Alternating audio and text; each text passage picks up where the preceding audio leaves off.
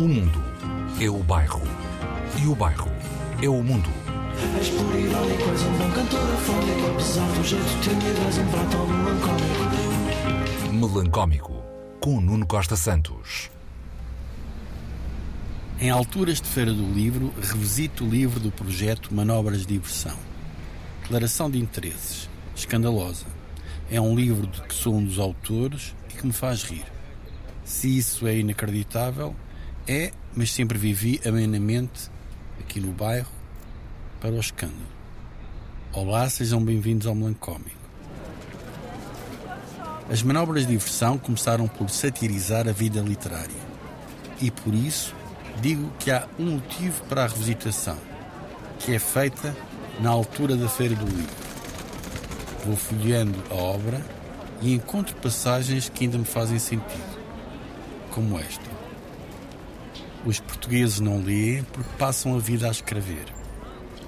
Mais, todos os portugueses já escreveram, estão a escrever ou planeiam escrever um livro.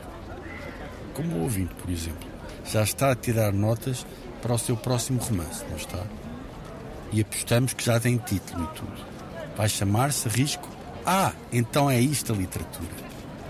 Pois, nada de ofensas, que nisto das manobras leva tudo na cabeça.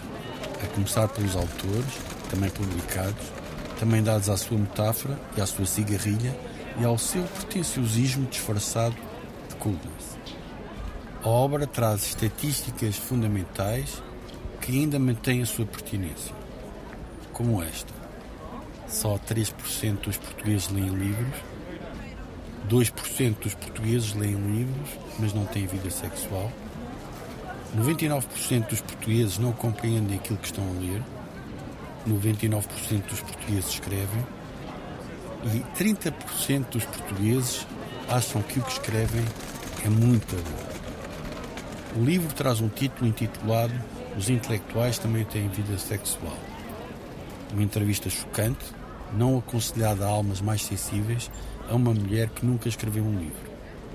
Mais à frente, uma das passagens mais importantes do livro é aquela em que Fernando Pessoa é denunciado. É, como aquela história dos heterónimos, supostamente demonstrativa da genialidade do autor. Na verdade, os heterónimos eram uma tática para entrar no luxo. Quando um gajo é barrado à entrada com um heterónimo desconhecido, pode sempre voltar à carga com aquele que é cliente habitual.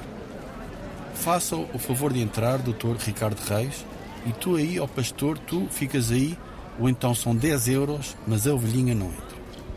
Pergunto-me que assuntos da vida literária interessariam hoje às manobras de diversão.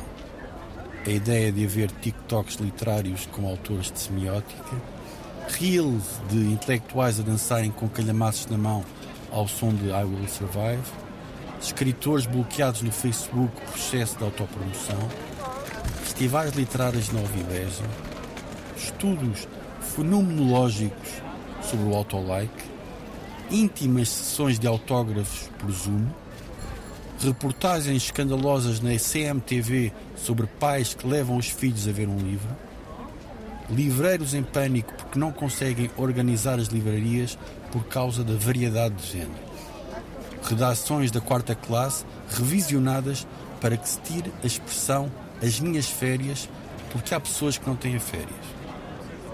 Enfim, tanto assunto intelectual à mão de semear.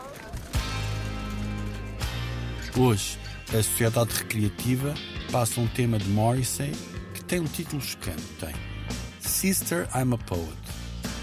Podíamos dizer que há coisas piores, mas na verdade não há. Não há. Saudações melancólicas.